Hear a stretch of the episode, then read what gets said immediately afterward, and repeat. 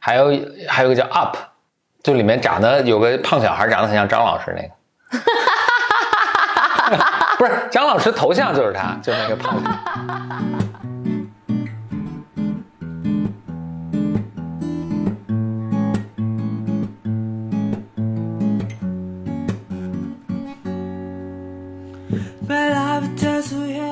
Welcome to another episode of Flower Minds。两个人的公路博客。大家好，我是峰哥。我是简玲玲，杰林，你猜咱们这今年录了几期博客了？三期了。没，还是比那个多。我们平均一个月录了一期，就今年咱们努力录到十二期。今天节目，峰哥跟大家分享几本我最近读的书。嗯嗯，但在分享之前呢，我们先给大家推荐一款产品。哈哈，有广告。这款产品呢，就是我们其实一直在自己也使用，一直也在推荐的，叫做 Athletic Greens。它它它是一种营养品。嗯，就我我自己每天早上起来都会先喝一杯 AG，就是它里面就 Athletic Greens 简称 AG 啊，也称小绿粉儿。对它里面就是蔬菜嘛，嗯蔬菜水果，嗯、就喝起来比较方便。我觉得它相对应的产品就是平时大家吃的维生素的那个片儿。嗯嗯嗯我大概是二十多岁后半期吧，我爸经常打电话跟我说，你一定要吃补充维生素，嗯。你一定要记得补充维生素。但吃药那个动作对于我来讲有点费劲，嗯。所以后来有了 AG，就前两年开始喝 AG 之后，就是 AG 对于我的使用习惯特别好，就是每天早上就冲一杯，用呃低于四十度的就室温的水，其实就就就凉白开就是最对对对最好。，嗯，然后因为我我给我爸妈寄了一些，我妈所以每天也在喝，嗯但我妈就特别傻，她是拿开水冲的，嗯，但她也坚持喝了。开开水就是热水冲的时候，那个味道，反正对于我特别特别奇怪啊、它这个呃，我描述一下，这个是绿色的粉末状的。我这嗯我这次还去看了一下它这个呃制工艺制作流程，它应该是把那个蔬菜还有水果啊什么，其实是是快速冷冻还是风干了，然后再把它这个粉粉碎，所以你看到是绿颜色的粉末状的东西。嗯对，然后是是一个冲泡，用室常温下的一个水冲泡。呃，像我的习惯就是每天早上冲一勺吧，这个这个剂这个量，然后冲在一大一个一升的这个大水瓶里，然后就一天慢慢把它喝掉。嗯，嗯、感觉是很好的。反正就比较通便，然后对，反正对身体好，嗯然后我其实特别喜欢喝的是他们家蛋白粉，蛋白粉我已经喝了好几大罐了，对，同嗯同同一家是说他们是那个纽西兰的一个品牌，所以这些产品的生产制造都在呃新西兰，纽西兰新西兰。就我最喜欢纽西兰人什么 New Zealand，呃，新西兰，所以他们家生产的除了这个小绿粉是他们这个主打产品之外，他们还有这个蛋白粉。嗯啊，简历正好最近是健身还是非常投入的，所以也喝这个，也我也很爱喝它这个。我最近半年我超喜欢它，还有巧克力味儿的，还有那个香草味儿的，嗯喝起来特别美好。嗯所以像峰哥，其实我用产品这个基本固定就用那几样，那这是一个我一个比较固定使用的一个产品，所以在咱们节目上也推荐过几次了。那这次推荐是六幺八马上到了嘛，六幺八他们也有一个比较大的一个优惠的活动，用咱们 BOM 专属的这个啊、二维码或者我们的优惠码，优惠码就是 BYMM 啊，很好记，就你在下单的时候输入这个优惠码就可以享受。它的享受优惠是什么呢？就是说，呃，就订购一年免费送一个月的产品，就是说，实际上你支付十一个月的产品，能够得到十二个月的产品。嗯因为它一个月的订购是啊四百九十八元，所以实际上就省了接近的五百元啊。同时呢，你订购一年呢，还有刚才我们说的这个蛋白粉，蛋白粉赠送，它赠送的是一个香草味儿的蛋白粉另外还有一个五天的旅行装。这个我解释一下，就是你订购一订购一个月的产品，它是一个一大包一个密封包，但是你它五行呃那个旅行装呢，就是这种小的包，一天喝一一天拆开一小包，然后嗯正好是一天的一个量。啊，然后它还有这个，他们说是在订购到第三个月的时候会收到他们寄出的惊喜礼品。嗯，我也很期待这个礼品会是什么。反正就欢迎大家加入我们一起喝 AG。对，所以呃，享受这个呢，就是呃，到 AG 的小程序，呃，要不就是扫我们的这个 BOM 专属的二维码。哎呀，这在播客上怎么跟大家说呢？让人扫码呢？那就让大家就是输入那个、对，或者就是看到到呃 AG 的小程序，但是大家小程序也不好找啊，怎么找呢？那就到大家到简历里的到简历里的微信号后台发送 AG，发送到简历里的微信后台就能收到这个，优惠了。嗯，就我们的二维码，然后你扫那个二维码进入他们小程序订购就可以。或者如果你本来就有他们小程序的话，订购的时候输入优惠码 BYMM 也可以享受优惠。接下来，峰哥跟大家讲讲我最近看的几本书。我最近看了这本书，准确来说是我重看了这本书，叫做《Creative Ink》by Catmull。这本书讲的是什么呢？呃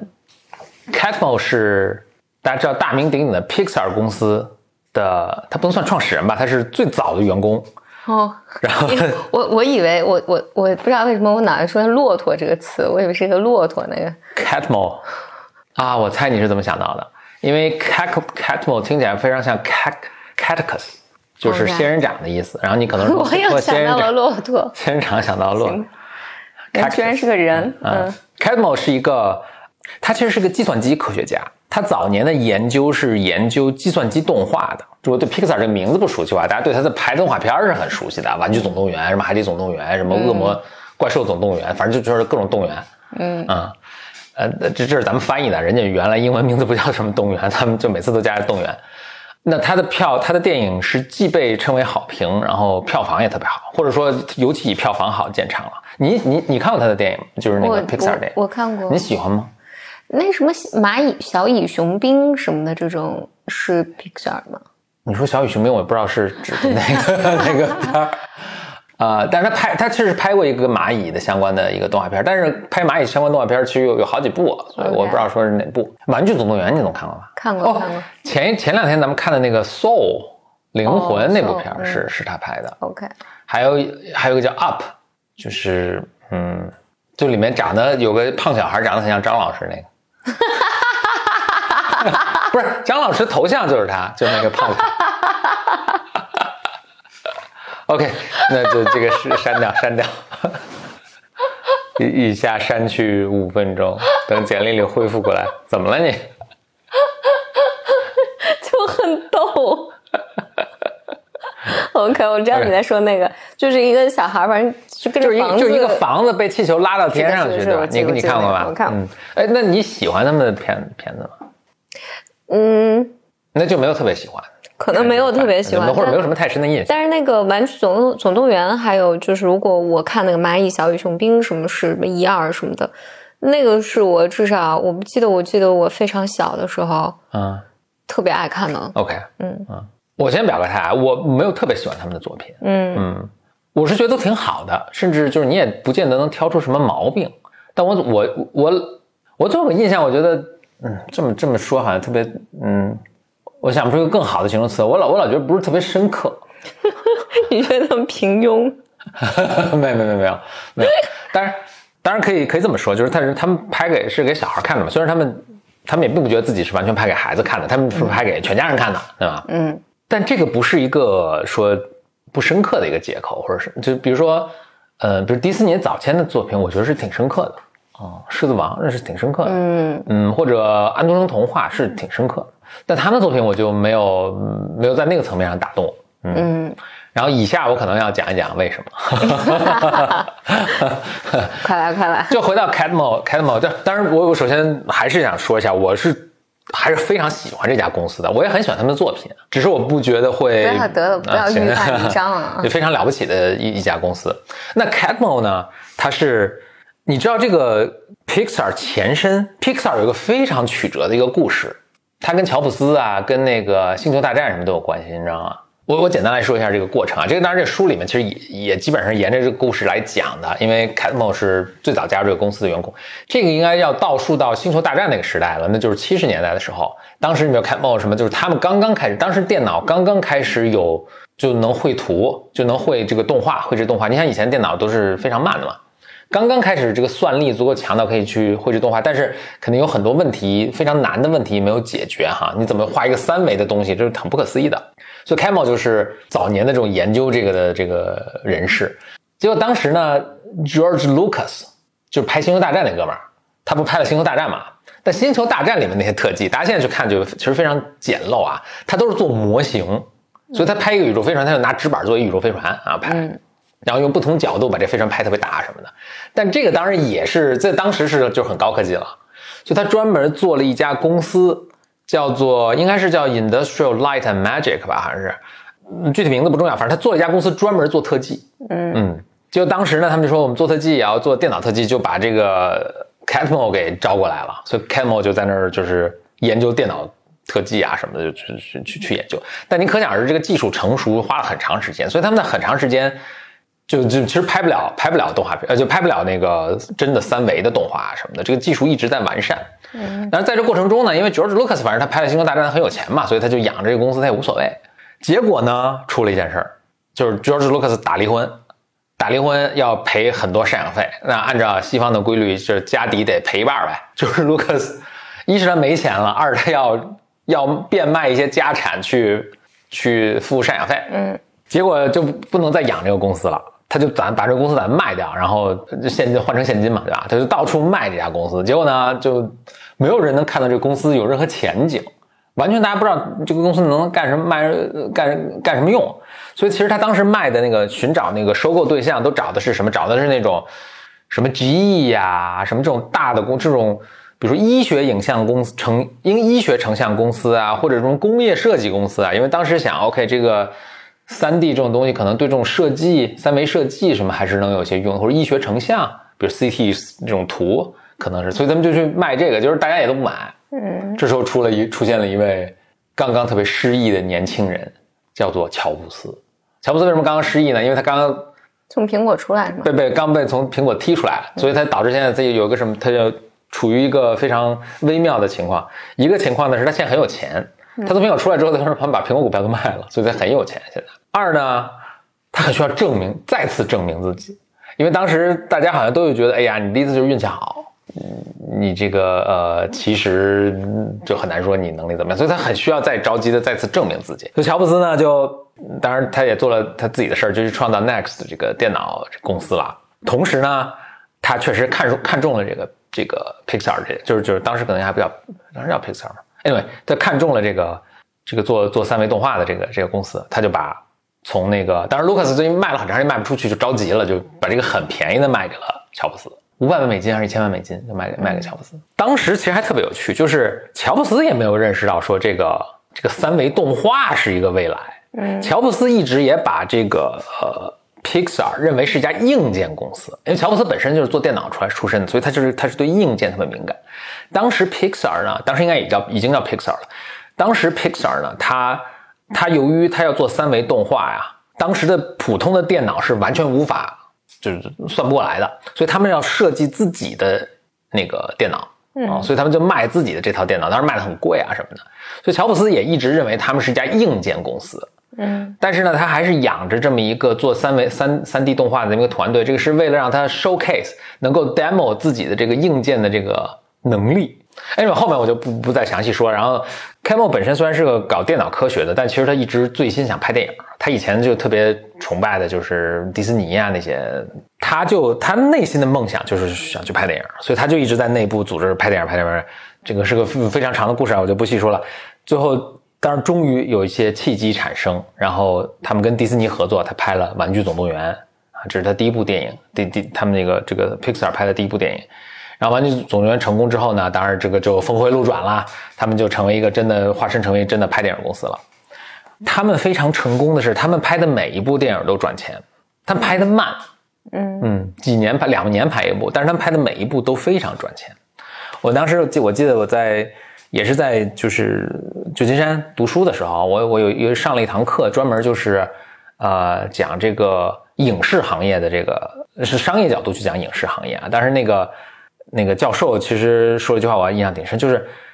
在电影这个行业没有不倒的品牌，就谁都拍赚一部赔一部，赚一部赔一部，谁都拍。唯一有一个大家都认的品牌就是 Pixar，Pixar 从来没赔过，就拍电影从来不赔钱。嗯啊，就这个是非常了不起的。那 c a m o 写这本书，他这本书叫 Creative Inc.，Creative Inc. 翻译成就是创意创意公司吧，可能嗯他就想说，想分享就是，那我们这拍电影这么赚钱，我们肯定是做对了什么，对吧？然后大家都老觉得拍电影是一帮就特别有创意的人，其实很难管理，或者创意这个事情呢，就是一个随机的事儿，你撞上就撞上，没撞上就不没撞上。但我们持续能拍片赚钱，我们肯定是做对了一些什么事情。所以呢，他抱着一个分享的心情，就想把他们这个做对的这个他认为他们做对的这些事情，去跟大家来来说。然后他说的这个书里面最最重要的一个概念之一，他就说说我们内部是有一个特别，就每一个人都是可能想差了的。尤其你看，比如 George Lucas 拍《星球大战》那么成功，然后又拍了《星球大战》六七八九十勾牙 K 叉就没那么成功了，对吧？当然可能也太多了。就大师都会失误，所以呢，他说我们这边呢，就是我们靠流程来解决每个人的这种起起伏伏。我们这个流程中有非常重要的一环叫这个 brain trust，就是一些有经验的，呃，已经证明自己的成功的导演或者是编剧，他们呢就每出一个新片，尤其是一个比如一个新人在导这个片子的时候，他要把这个 idea 或者做出来的这个半成品什么要过这个 brain trust。Brain Trust 呢，主要是提建议啊，但不是说你一定就非得照着我们这个呃意见去改。但 Brain Trust 这帮人会说，OK，我不喜欢这个 idea，为什么？或者我不喜欢这一幕上的什么一个互动，为什么？然后这些导演就回去吸取了这些反馈呢，然后再去再去修改。然后他就说到说，比如说我们由于这套流程特别成功，就是每一个人其实他最先去拍那个电影的那个 idea 是。呃，有时候挺糟糕的，但通过我们这个神奇的流程，就把它加工成一个特别好的一个 idea。他就举了一个例子，这个例子是终于我要讲的一个重点。大家看过《Monster Inc》这部电影吗？《Monster Inc》一怪兽大学，呃，怪兽大学，对对对，我刚想说怪兽总动员 这个，大家记得这个情节吗？你记得这个情节吗？这个因为是很久以前的电影了，所以大家应该都看过，所以我们剧透不剧透我觉得无所谓。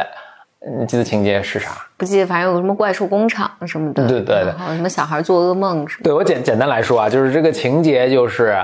呃，跟咱们的这个人的这个世世界并行的有一个怪兽的世界。这些怪兽的世界，他们这些还有什么怪兽大学培训出来这些大学生干嘛呢？就是他们这个很重要的一个工作，就是他们这怪兽晚上潜伏到人类小孩儿，小孩不是半昏半睡半醒之中嘛，去吓唬他们，吓唬这些小孩儿。嗯啊，因为至少在中国可能不是这么多，但西方小孩老会，他们常说的是，因为现在西方小孩就是很小就自己睡，所以他们老会特别害怕屋里藏着什么怪兽啊，所以会说什么床底下藏着个怪兽啊什么的，就就不愿意自己睡什么。对他这个电影就是在这个基础上构建的，就是说这个怪兽就从晚上从床底下爬出来吓唬这个小孩。他们为什么要吓做这么无聊的事情呢？是因为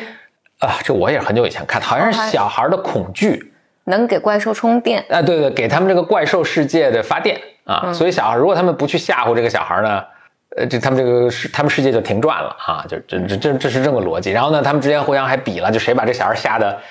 就屁股尿流啊？对，屁股尿流。小孩吓得越屁股尿流，他这个是发电就越大。对，就是这样。这是整个的一个呃呃故事。但是最后它的发展情节就是发现哦，其实呃人人类世界跟怪兽世界不不用这么互相伤害啊，大概是这么一个情节。然后 c a t m o 就说：“OK，这个片子当然非常非常成功，但这个片子最初的那个 idea，这个导演想拍的那个 idea，其实跟这个最后的成品是完全不一样。嗯，然后他的意思说，最初这个 idea 是比较糟糕的，嗯，后来被他们修好了。他说最初的 idea 是什么呢？是如下这么一个糟糕的 idea，是什么呢？”一个中年男人，他呃，反正就是中年的这种生活了啊，过中年的这种呃，反正被生活暴锤过，反正就是这种很很平淡，然后甚至可能是不是有一点呃，让人这么打不起精神的一种一种生活。有一天呢，他在家里收拾家里的这个杂物啊，或者堆放多年的这个这个垃圾什么的，他是找到了小时候的一些涂鸦的这个，就这个嗯，大家可以什么水彩笔画的这些画，他就把这画收起来了。结果第二天，一个奇怪事情发生。他就他去上班路上，当然他到公司里，就是他都能看到这个一个怪兽出现，面目狰狞，什么把他吓得吓得半死。但他发现别人都看不到这个怪兽，只有他能看到。而且这个他逐渐这未来的日子，这怪兽越来越多，趋之不散，严重的影响他的生活。这他更更更更沮丧了。在他在跟这些怪兽的斗争，还是或者沟通，还是他自己去觉悟的过程中呢？他突然意识到，这些怪兽是他自小以来，就特别是他小时候受过的那些 trauma，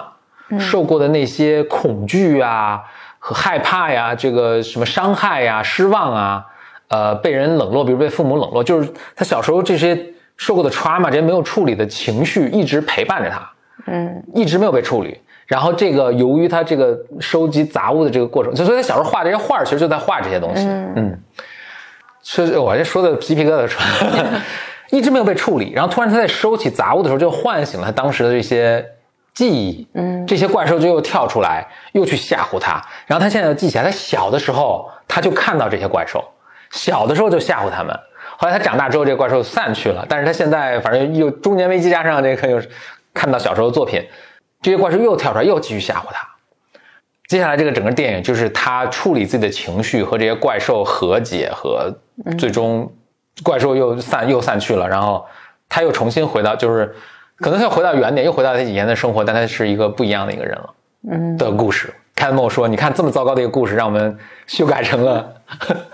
怪兽大学这样一个老百姓就是群众们喜闻乐见的一个作品。我当时看到这里。疯了，五味杂陈。我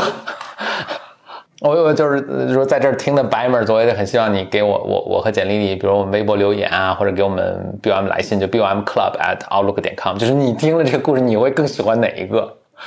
我其实非常希望他们把后面就是他们原版的这个故事排出来，不知道是不是因为我不如我也接近中年，我我还有这样的这样的情情愫在里面，我觉得是个特别动人的故事。嗯，哎，非常谢谢你咨询。就是非常兴趣。我猜就是这个导演，他可能也就是因为这边导演可能也都是就是你就是至少三四十岁的人了，就他可能也到他可能也做心理咨询，他突然听到这个概念之后，他结合自己的生生活，他就有了这个灵感，想到这个很动人啊，就很想拍这个，他就。就一定没有几个东西，比如说小孩子是通过画画来画出他内心的那些感受的，对对，嗯嗯，而且这个感受留了下来，没有被处理。然后他去了工作的地方，只有他自己能看到怪兽，别人是看不到的。嗯，这个 so true，我们每个人都生活在自己的 trauma 里面，嗯而且别人都看不到你的 trauma，是别人只会评价你的行为嘛，他、嗯他不会看到你的 trauma。就是这这个显然是好得多的一个，我觉得至少中年人吧，就是你成年人，你看这个会更有感触，就是一个更深刻对深刻的一个，嗯但你看怪兽更深的，对，看怪兽大学的时候是一个就好玩嘛。就好，嗯，对，我就有好几个联想，我想，比如是，比如 c a t m a l c a t m a l 当时是个大大师，嗯，在很多方面是非常了不起的一个人，但他就没有 appreciate 这个故事。嗯，他可能还处在压抑自己的 成长的阶段，所以我我觉得，呃如如果粗暴一点说，我觉得他肯定是，就是桑炮他举了这个例子。啊，而且他把这个例子这么完整的讲出来，啊他完全可以讲说这本来是个糟糕 i 糟糕的 idea，然后我们把它后来变成了一个很成功的电影。啊你不会去追溯它之前是个什么样糟糕的 idea，我不对，他他是要讲，他就是他要讲，他这个目的是说，你看我们就是完全改了这个故事。我觉得他想说的就是，你这 idea 多糟糕都没关系，但只要通过我们这套神奇的流程，都能化腐朽为神奇。嗯。但那我我想说的是，他特意把这个糟糕拿出来，嗯，他是在他反正选了这个嘛，所以他他选这个可能也有道理，就是有有有有他的内在的动机。对，这这个是很野蛮分析啦。我觉得他有可能，比如这个东西是他没有处理的，嗯其实对于他来讲，这这个是很可怕的，所以他非要说这个糟糕。你看，我们变成了那那样一个故事，嗯，要不然这个显而易见，你觉得我真是觉得，就是如果是成年人的话，你给十个人看，那八个人都得喜显而易见。后面是一个更好的故事，对对吧？嗯 OK，我但是那个故事是否商业上能成功，它 Pixar 好像主要给小孩拍的，它因为动画片嘛，所以大家会这么分类，但我也不，我我觉得我觉得就是全家福电影，就是老少咸宜都能看，然后大家看都会挺开心的。我希望有有一朝有一日，大家还是把那电影拍，也许咱们咱们去拍吧，我觉得。那我想说什么呢？我可能想说的是，就是文学作，就是作品，文艺作品可能就是不能有一个 committee 来判断，有一个只赚不赔的一个流程去打造。你得允许人拍特别傻的东西，然后他能拍出特别深刻的东西。你不允许人拍特别傻的东西，就拍出来的，我觉得商业成功是一回事儿，但就很难拍出一个特别流传的作品。我的说我的感觉，嗯。哦，我想起来张老师那个电影叫《飞屋环游记啊，yes，对，嗯，其实那电影跟张老师没有什么关系了，现在变成张老师的电影。张老师还有个电影好像叫《功夫熊猫》。》。对对对对对，OK，呃，这是我讲的第一个，哎呦，其实还看了好几本书，但是今天是不是就讲这个了呢？那要不讲一个这个吧？你前两天是不是看了《小妇人嗯，我看了 Little Women 嗯，》？你对那个有什么感受？诚实的感受就是莫名其妙。Sorry，不知道有没有小妇人的粉丝？我觉得是那个时代跟咱们现在这这书在怎么一八几几年写的，应该是也一百多年了。可那个时候的人的叙事的方法，或者对于什么是一个完整的故事的理解，跟咱现在还挺不一样的。嗯，你去，你看的是电视剧是吧？我看的是电视剧，我我我看的一个感觉就是，哦，这是一家人，然后他们在应付生活中不同的困难，嗯然后每个人性格不一样，最后他们美满的生活在了一起，OK，就是这样一个故事。那那个小妇人呃经常被解读成一个非常女性主义的作品，呃，特别里面我忘了那个叫 Jo 吧，还是就是那个有一个性格特别强的一个一个一个女孩子，就她有她里面有几个女性，然后分别其实有不同的挺或者典型就挺典型的这个、这个特点，有就是很病弱的。然后有那种呃呃嗯比较流于世俗，你可以这么理解，就追求大家反正都追求这些东西，然后也就就追求起来这个手段也比较呃比较激进，嗯。然后也像 Joe 这样就非常独立 free spirited，然后文艺文艺女青年存在，文文艺的这个这个感觉。咱们以前是讲过小妇人的这个这个作品，你前两天说到你看那个小妇人之后，我又想起我当时有一个点，我一直不知道该怎么表达，我就一直没讲的，但是咱们借这个机会就讲一下，就是小妇人前一阵儿拍了电影儿啊，Emma Watson 还在里面出演，嗯，我我只记得 Emma Watson，因为别人我都不认识。Emma Watson 是演大姐嘛，就不相对一个不是那么重要的角色。它里面其实跟书有一个很大的不同。你记得就是那个，那应该是二姐吧，就 Jo 吧，Jo 她那个就要自己写书，还自己出去教书什么的，就是要自力更生。就她在这个过程中呢，认识了一个德国的教授，嗯还是学生啊，忘了，反正德国的学者吧，嗯就他们俩结合了，对吧？嗯你如果看电影的话，你看那个德国的那个这个学者啊是很年轻，也很帅，哦，就是嗯不不是特别有钱啊，但是很年轻，有很帅，满腹经纶，也也挺挺好的啊、但你要看书，其实应该是一个，当然书里面这个你得想象了，但应该是一个又老又丑、大腹翩翩，这个地中海这么一个一个男男性，嗯，就不是让人感觉不是那么般配，嗯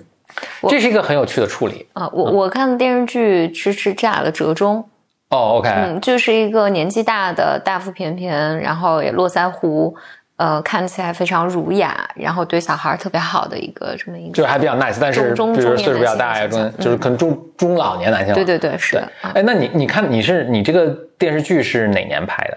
我不知道那，那肯定是比最近这个电影要早，嗯，对吧？咱们就假设九十年代拍的，比如说，因为这个东西每每过十年都会，就这个作品每十年会拍一次。嗯，它特别逗的是每十年拍一次，它会迎合当时的价值观。嗯嗯，所以你看，他这个作品最早出来的时候是文学作品的时候，是一百多年前。那个时候，Jo 的设定就是，当然首先写写作这个本身也是个女作家了，然后就 Jo 本身是基本上它是一个半自传体的一个东西。嗯 Jo 的设定是，或者那个时候大家的一个偏见或者一个预设是，一个女性如果很强，她的婚姻就不幸福，嗯婚姻就不完美，所以就要把 Jo 虽然是就是很有才华什么，但他把他设把他弄成了。哎，弄成这个这这怎么？给他设置这么样一个归宿，就他不能很完美，嗯，不能婚姻上不能有个好的对你不能什么都得了，嗯，但是这么一说。然后等到比如九十年代的时候，大家就觉得已经开始松动了，就是呃 why not？为什么不行？就是可能给他这个给他的伴侣就变这个这个可得更好一点能也挺新的，啊啊啊！我估计也挺新的，也挺新的嗯。OK，然后等到呃，就电影的时候对，前两年电影是前两就是电影他也拍了很多很多版很多版啊，就就最近的这 Emma Watson 这一版的时候，Jo 已经是跟帅哥在一起了。嗯就是你你能看出这个这个处理是非常不不非常不一样的啊，就是我们社会终于接受了，就是女生为什么不能什么都要？嗯啊、我估计再拍两年吧，就这个不仅是帅哥，还特别有钱，还有比他小，还对还得特别年轻，呃，再过两年拍可能有两个帅哥抢他了就，对就是这个这个作品会逐渐的逐渐的会改，我我我看那个电视剧里面，就是就是他后来那个世俗的妹妹嫁给的那个那个男的，嗯，那个男的是一直在追求 Jo 的，对，嗯嗯。嗯，然后但舅舅就说不行，嗯，我不能，我不愿意和你在一起。那个我给他听众补充一下情节，嗯，简历刚说是那个男是另一个男的，是他们邻居对，的孙子，然后他们邻居特别特别有钱，就他这个孙子呢，就有点不学无术，有点不就是就或者一直没成长起来，一直没长大，应该是这么一个有点，我觉得有点这么一个设置，所以 Joe 就看不上他。哦，我我在看这个电视剧的时候，他的这个这上面的特点没有被刻画。好像这个男孩去上大学，去欧洲读书，然后一旦这个女孩家出什么问题，都是他去照顾。OK 我当时觉得哎这个男的很好啊，啊就是我当时唯一的解读就是，哦，这个女孩就有一颗不安的心，然后就啊对对对，她觉得嗯无法，她就是不能接受这种设定，不能接受，就总有好的、更好的事情或者不一样的事情在远方。嗯哎，这让我想到，就最近期流传特别广一篇文章，叫《平原上的娜拉》。这篇文章是应该是人物那个公众号写的，真的特别动人。简单来讲呢嗯他讲的就是说，在九十年代的时候，就是有一个叫张悦的主持人，就是当年有一个电视节目，不知道你看过没有，叫《半边天》，是一个妇女节妇女栏目。嗯然后他就讲讲述各种妇女的故事。嗯张悦是个很好的主持人，嗯，然后就说张悦他们节目组当年就收到很多很多观众来信，其中有一封呢是呃来自陕西还是陕北，反正一个一个农村妇女的来信。这个但农村妇女写的写的信都写的特别好，她就会说这种，比如说风吹麦浪，这个麦浪金黄金黄的，然后但这里太平了，哪儿都太平了，就是她的那个写的信里面。就勾勒出，好像说，就张悦这个团队就觉得这么多年没有人来讲述一个农村妇女是怎么想的，没没有这样一个故事。这个女的定期给他们节目组写信，然后而且写的这个这个女孩好像小学都没上完，就是这个农村妇女，但是信写的特别好，嗯、就讲述她的这种就文艺文艺女青年的那种没有归属的感觉，包括她会讲说，在这里所有人，呃，女性就是要生娃带孩子，在这里你花钱，你可以花钱盖房子，但是你不能花钱买书。然后他还能描述，用他的语言描述出，我看了也特别动人，用他语言描述出说，你不得不去遵守这种规矩。这这些规矩使我这很有水平啊，对 对这不像是没读小学的。对对对，他说使我自愿去遵守这些规则，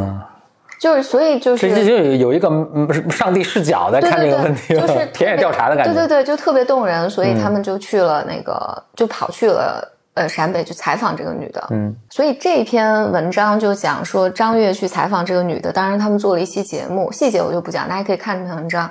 采访完这期节目就播出，其实打动了很多很多人，而且改变了很多很多女性的人生。嗯就是大家能看到这种，呃，他他用他非常平实的语言去讲了，就是女性为什么就要这么生活，为什么人生不能有更多可能性。然后呢，张悦这个主持人就和这个呃这个女性叫啥来着，我忘了，他们俩好像叫小枣还是什么的，他们俩就在很多年里一直保持联系，大概十年。然后后来小枣呃就张悦的手机号就手机丢了，失去这个女孩的联系方式，然后这个农村妇女再也没有联系过他。然后所以很多年来，就是张悦就中间一度失去联系。张悦说有一次在意大利的一个呃大学里面，突然迎面过来一个女孩，那个女孩不是不是这个小孩，哦，我还以为这个我我当时看啊我以为是她，啊然后但。这个那那个女孩，那个女孩见到张悦就特别激动，说：“你的节目改变了她。”是被改变的。对对，被被改变的人。然后张悦就想，哦，原来她的其实就是这个女孩并没有消失，就一直都在等等。后来就讲述了，呃，他们这个节目组就是张悦又回去找，就跑回到这个村里面去找到这个女性。这时这时候这个女性已经五十多岁了。她找到了她，然后回述了她这几十年的发展。这个女孩，这个女性没有离开，嗯最终也没有离开这个这个地方，这个农村。然后他们这个节目发出来的时候，就咱九几年发出来的时候，好多人写信说你们是找了一个大学生去假扮一个农村妇女，嗯，你们在说谎，但其实不是，都是真的。然后他就追溯这个女孩，这个女性的一生。这个女性是很年轻，二十二、二十三就嫁给了村里的一个男性。这个男，她嫁给这个邻村的这个男的吧，其实在她那里面，她嫁的是很好的，而且这个男的是在外闯荡的，所以还带她去西藏啊什么的，其实满足她很多。呃，就是因为她肯定不愿意嫁一个老老实实待着的人，就是，但这个男的因为家里好像长子吧，就要回来承担责任，就回到了这个地方。就家境殷实，他们这个村里面最殷实的，他很快生育啊什么的，就大家都觉得他日子过得很好，但是她就内心就觉得这不对，嗯，这不是我要的生活。然后她丈夫很支持她，她丈夫，然后所以这个女孩就说我要出去打工，我要去上学，我要干这个干那个，她老公都支持她，所以她后来有这几十年里面，她就是我记得她是跑到镇上，跑去西安，做了各种各样的事情，但都折回来了。就是她的一生被困在一个内心特别不安，觉得这不对，这一切都不对，就外面有更大的世界，我要去北京，我要去什么？然后，但是内在还有一个她有很强的那个声音，就是你应该做个好妻子、好母亲，别人都可以，你为什么不可以？就她一生都被困顿在这里面，所以中间她当年被张悦他们采访之后，有几次安排她来北京，然后这篇文章里面又追溯了后来这个女性讲的这个带给她带来了更大的痛苦，她就看到了更大的世界，但是她觉得她完全无法成为这些。然后讲一个细节，就是她来那个北京录节目嘛。然后他看节目看完之后，然后大家就走的时候排队去找节目组领补助，就是交通补助走了。然后这个女孩就觉得特别特别失望。她说：“我一直特别崇拜城里人，你们都特别有文化。然后这个导演这么好心请你们来看节目，你你们居然还问导演要钱，排队要钱，觉得你们太自私了。然后所以这边整体描述了一个特别特别丰满的女性，她有才华，然后不安，她不属于那片土地。”然后他不断的写各种各样的东西，但是他完，他说我的身体，他我的灵魂不属于这里，但我的身体在践行这里所有的规则，然后就这么一个冲突，然后他一生就一直讲他五十多岁，是个特别特别动人的文章。然后某种程度上，我在看他的时候，我就觉得好多好多，我觉得我身边好多的女性都能从这个里面找出她的影子。这个文章叫《平原上的娜拉》，是应该用的是鲁迅的。鲁迅一个作品里面的一个女性，就是这么一个女性角色叫娜拉。然后这个讲这个的时候，跟 Joe 有点跟 Joe 有点像。我觉得 Joe 好像也是他承担责任嘛，好像全家里面姐妹里面都是他承担责任。然后他一直不安，他不能接受这种嫁一个富二代或者这种设定，他就是要往外跑。没了，这只是我突然想到这篇文章真的特别动人，这是我最近看的最好的一篇文章。嗯嗯。你你把这个引到了另一个话题上，但是我我还觉得挺好的，是我都在想，我原来那个思路要不要继续再再 develop 一下。我本来想说的是，就是就大家在就文学，你看文学作品中对女性婚姻的描述，就是比如说 Joe 他的婚姻就要似乎在台上看看着不完美。我我后来看了一下我当时写的 notes，作者当那个男生就是你刚刚说那个男生应该叫 Laurie 是吧？啊，对对对，年轻男生。就当时所有就是。一般人在看这个作品的时候，都觉得 Joe 跟 Laurie 要在一起，因为他们俩人特别像，就是也都有反抗的精神啊，也都门当户对或者才貌相当什么的。但是他就生没把这个作者就生没把他们两个安排在一起，然后非要让 Joe 去到另一个安排，似乎让人觉得很惋惜的一个安排。然后就想到就大家对婚姻那个状一个认识，然后包括你看我在你看文学作品中女英雄婚姻似乎都不能完美。就是在在作品中啊，我举一个特别极端的例子啊，神奇女侠，嗯，她的男朋友就得死掉，嗯嗯，所以你看很多就是很多作品中，为了就是我都是我是觉得他出意出的一个心意都是好的，就是他要突出这个女性的某种什么东西的时候，他要把他的婚姻的生活就特别弱化，你就大家可以想一想，就是一个神奇女侠，然后是一个完美完美的婚，就遇到她心爱的男人了，然后就结婚了。你觉得这神奇女侠好像就嗯，对吧？对对对，好，好像这个就你没有办法，尤其在文艺作品里面，你没有办法阐明一个鲜明的主张。对对，或者就对，就就很就很复杂。那他就接下来，反正就接下来你编好，就得这个婚姻得出点什么事儿。所以这就是很微妙。就是我们在看神奇女侠的时候，她男朋友最后也英勇的牺牲了，然后神奇女侠就从此从此千年万年单身这种，就你好像也没觉得很奇怪。但你仔细想想，如果他就是你换一换设想一种结局，就是你就觉得哎，其实自己就是大家这种文学作品，它的范式上是有很多假设的，而这些假设其实都透露了很多的在性别上的一些意义。我我再举一个更极端的，然后这个有点儿这个呃的的的 例子啊，大家看过《鹿鼎记》吗？那个韦小宝韦小宝，这个原来是金庸的作品啊，但是周星驰拍过《鹿鼎记》的电影，但是这改编很多了。但其中有一幕，我觉得跟那刚跟跟跟刚才说的这意思都一样，是什么呢？周星驰韦小宝本身不没有武功，普通人，结果呢，他这电影的情节啊，结果当时有一个什么女女女女魔头女什么魔教教主，这个女的就是就是他们这个魔，他们练这个功还必须处子之身，然后怎么怎么练，就是这个女魔头就练了这个呃超级牛的这个这个武功内功什么的。然后呢，这个韦小宝当然不是对手啊什么，但是呢，哎，韦小宝还是谁，怎么给他给这个女魔头下了一个什么毒药？所以这个毒药就必须有性生活，否则她就会自焚而死。嗯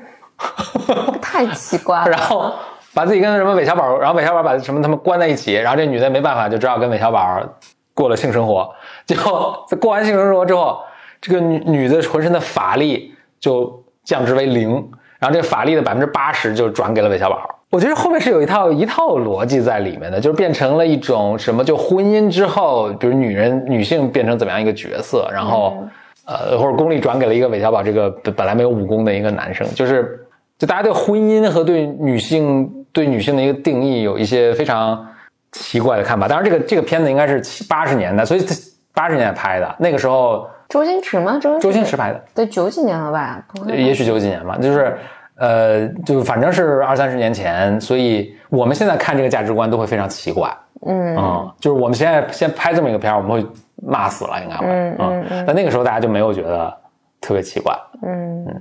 就是反正产生产生很多联想，但是可能都跟婚姻跟女性的角色有关系。说到那个这个小妇人这个片子，我就联想到小妇人的这个随着时代的变迁而变迁。嗯嗯，我我反正我现在开始对男男生有有一定的理解，就是这个理解，我有时在想，确实是。那对于我一个男生来讲，就是我必须要，就如果我不加思考的话，那我我我肯定是要结婚生孩子的嘛，对吧？嗯，那谁愿意跟我生孩子呢？经常是 no one，对就是 呃，默认值是 no one，对对对，然后就是。怎么会想到这个？因为真的就就我我我会想，就是就从男性角度来讲，真的就因为一个女性，我作为一个女性，我是没有这个担忧的，因为嗯嗯。身体是我的，嗯。就我如果要生的话，我我是可以生的，我没有这种我会不会不被选择，我会不会不能生育，就是我没有这个恐惧那。你你这个就是从咱们降级去看，就是就从生物的角度来说啊，嗯。我我当时学生物学，我其实一个印象很深的一个东西，就女性因为她有生育的这个资源，她永远是被需要的对。啊，就不是说人啊，嗯。咱们就说就动物，所以你看都是雄的抢女性，嗯女性就是永永远是你怎么都会有人要，但是雄的可是不，大多数雄的是完全没有任何人想要。嗯 所以，就是人类是非常特殊的一个种群。就是你看动物是，就是男性、女性，当然全都是差不多比例是一半一半，但是女性呢，几乎每个女性都留下后代。但是呢，每个人留下的后代可能都是一个两个，比如说，嗯男性呢是百分之八十就九十都没有留下后代，但剩下那百分之十呢，每人留下十个后代。嗯这是动物界的这个分配，但人不知道怎么会成为，就是大家有一个社会契约，现在搞成是就每个人也有这个机会。嗯 哎呀。OK，回回到你这对个，，但我但我想想的是，就这种，因因为我我作为一个女性，你就会有强烈的这种愿望，